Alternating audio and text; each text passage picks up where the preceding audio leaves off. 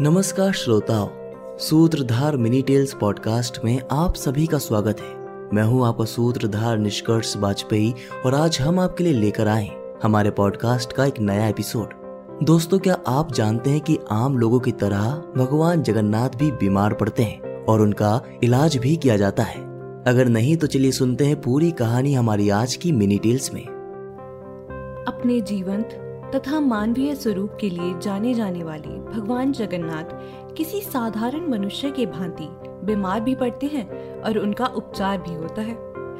प्रति वर्ष ज्येष्ठ पूर्णिमा को भगवान जगन्नाथ, भगवान बलभद्र, देवी सुभद्रा एवं सुदर्शन जी को 108 घड़ों के पानी से स्नान कराया जाता है और उनका गजानन भेष में श्रृंगार किया जाता है। इसीलिए ही इस उत्सव को देव स्नान पूर्णिमा भी कहा जाता है।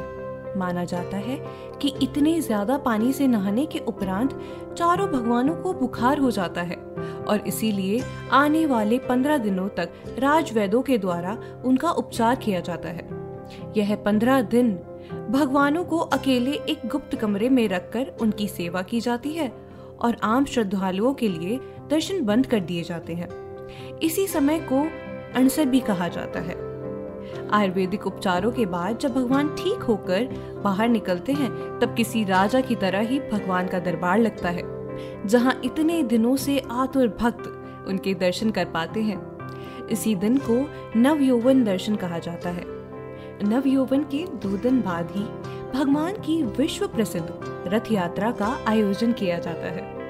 दोस्तों, हमें आशा है कि आपको हमारी आज की कहानी पसंद आई होगी।